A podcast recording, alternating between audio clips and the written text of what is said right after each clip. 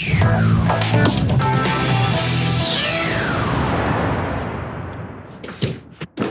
Face à Duhamel, nous allons revenir reparler bien sûr de ce qui s'est passé à l'Assemblée nationale le temps que nos deux débatteurs s'installent. les caméras. L'ancienne ministre Roselyne Bachot, bonsoir. C'est pas tenu, c'est plus tenu, Roselyne, c'est plus tenu. Ah, c'est comme au Palais Bourbon finalement. Ah oui, ici c'est le foutoir. Euh, Alain Duhamel, bonsoir. Euh, on va revenir sur ce qui s'est passé euh, tout à l'heure d'ailleurs, hein, savoir comment on sort de cette crise, mais revoir un peu quelle était l'atmosphère à l'Assemblée nationale, notamment lorsqu'il y a eu cet échange entre euh, le ministre de l'Intérieur, Madame Borne et Madame Panot. Hier, vous avez été défait. Après un président élu par défaut, une première ministre sans confiance, vous voilà à la tête d'un gouvernement minoritaire, sans légitimité parlementaire ni populaire. Hier, votre ministre de l'Intérieur osé parler de déni de démocratie. Le déni de démocratie, c'est vous. Malgré vos tentatives pour empêcher le débat, nous ne renoncerons pas à apporter des mesures fortes pour nos concitoyens. Non mais vous êtes fâchés avec la démocratie, Madame la Présidente Panot, et votre groupe avec. Bon, comment on en sort de toute cette histoire et de cette crise, Alain Duhamel? Oh, bah, Écoutez, difficilement. D'abord, je pense qu'on est au début d'une crise. Hein. Il y a eu, il y a eu une crise qui s'est déclenchée hier. Euh, elle va durer. Ensuite, je pense qu'à partir de maintenant, on, va vivre avec euh, l'épée de Damoclès de la dissolution qui se balancera au-dessus de la tête régulièrement des uns et des autres. Alors, Bon, moi j'imagine trois phases, mais je me trompe peut-être complètement. Je pense que la, la première phase, ça va être d'essayer de faire quand même voter une loi. Bon, cette loi pour qu'elle passe, sur l'immigration bien sûr, cette loi pour qu'elle passe, il faut que ce soit dans la réalité une loi retaillot. C'est-à-dire que c'est une loi qui provoquera des bleus à l'âme à l'aile gauche de la majorité, qui frustrera un peu le Rassemblement national, mais qui théoriquement peut passer.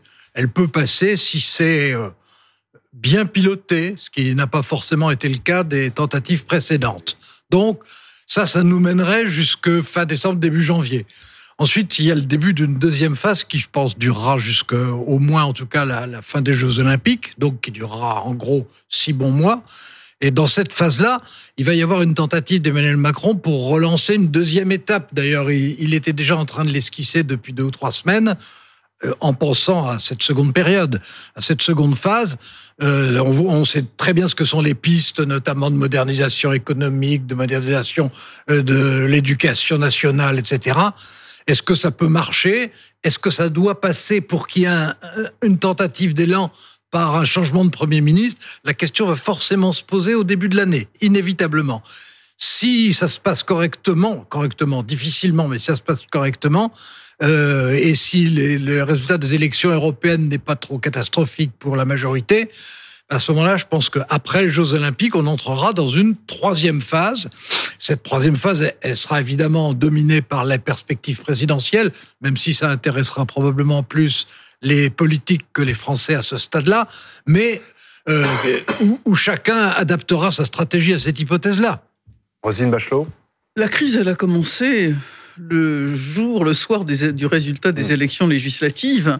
Et ce que mmh. nous vivons aujourd'hui, c'est le résultat d'un pouvoir qui n'a qu'une majorité relative. Mmh. Et toutes les séquences qui s'enchaînent sont les résultats de cela.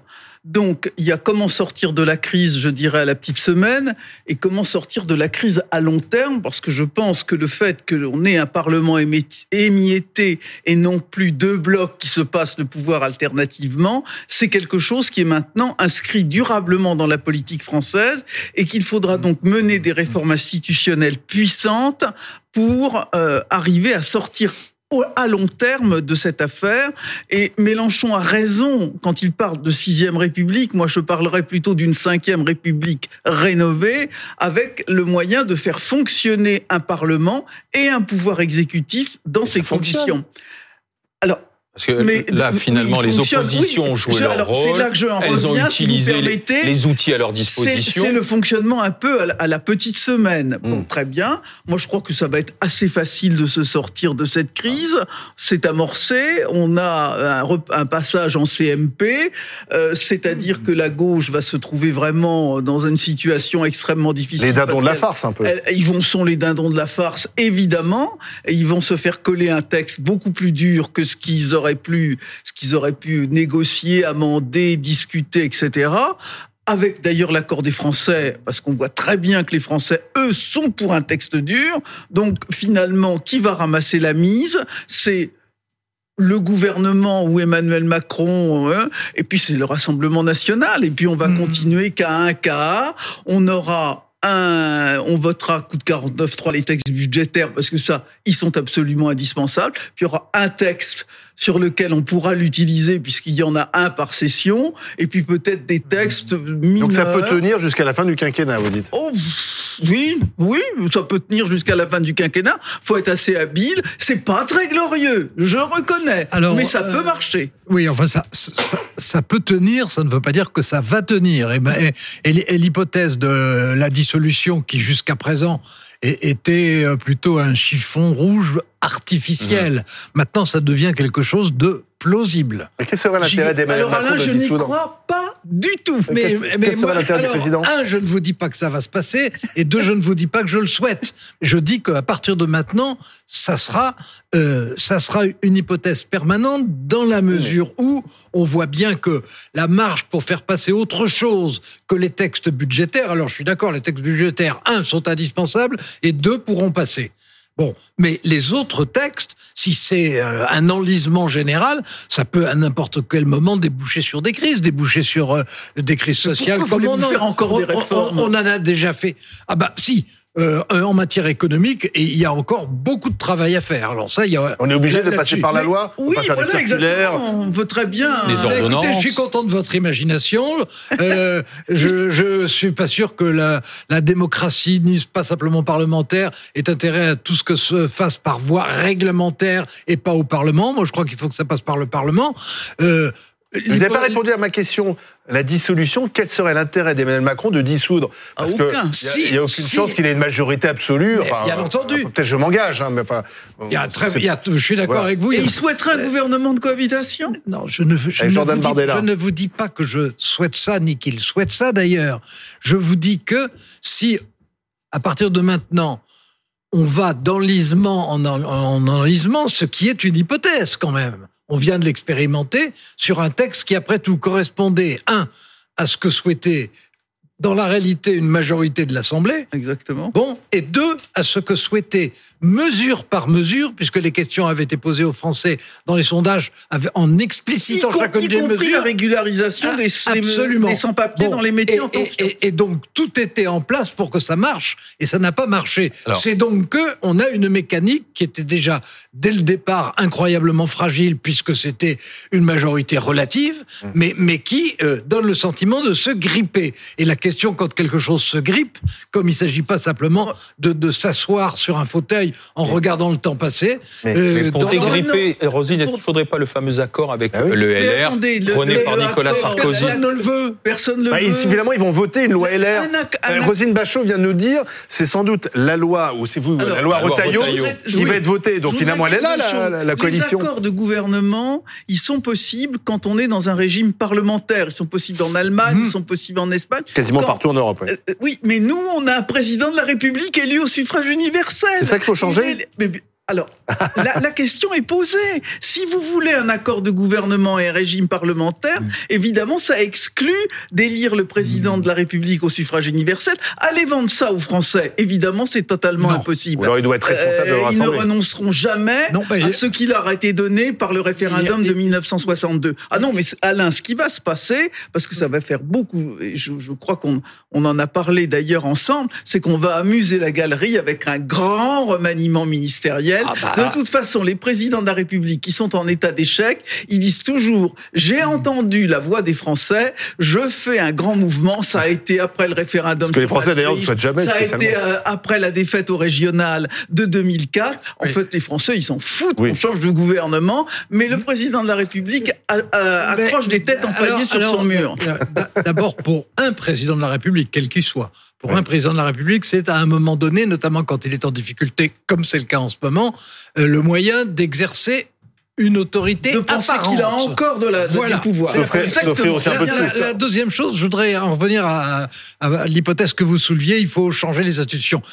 Il y a une méthode qui consiste, qui permet à la fois de conserver l'élection du président de la République au suffrage universel direct sans du tout le déposséder de ses pouvoirs et en même temps d'avoir une vraie vie parlementaire avec un vrai contrôle parlementaire et démocratique. Ça s'appelle un régime présidentiel. Mhm. Et un régime présidentiel, bah, c'est le, pré- c'est le régime des États-Unis. Euh, et et c'est un système dans lequel le, le président Bon, ça a marche tout- pas très a- bien, a hein. tout son poids, mais Enfin, ça marche pas très bien, ça fonctionne depuis quand même. euh, Oui, mais avec- la radicalisation du Parti républicain. Ils ont pas changé de république. Depuis leur Mais il y révolution. a- attendez, il y a quelque chose que je comprends pas. C'est finalement, pardon de revenir à ce qui est un peu ma marotte, on a le Parlement qui joue son rôle dans une majorité relative. Donc des institutions qui fonctionnent. Et on dit, ah ben, faut changer les institutions pour que finalement, on puisse faire passer sans heurts Ah non, et, sans douleur, Je, etc. je C'est ça que je- réponds à c'est ça que je ceux, quand j'ai dit le Ouais. changement d'institution, je réponds à ceux qui pensent qu'un Parce un que les- programme parlementaire, Bien sûr,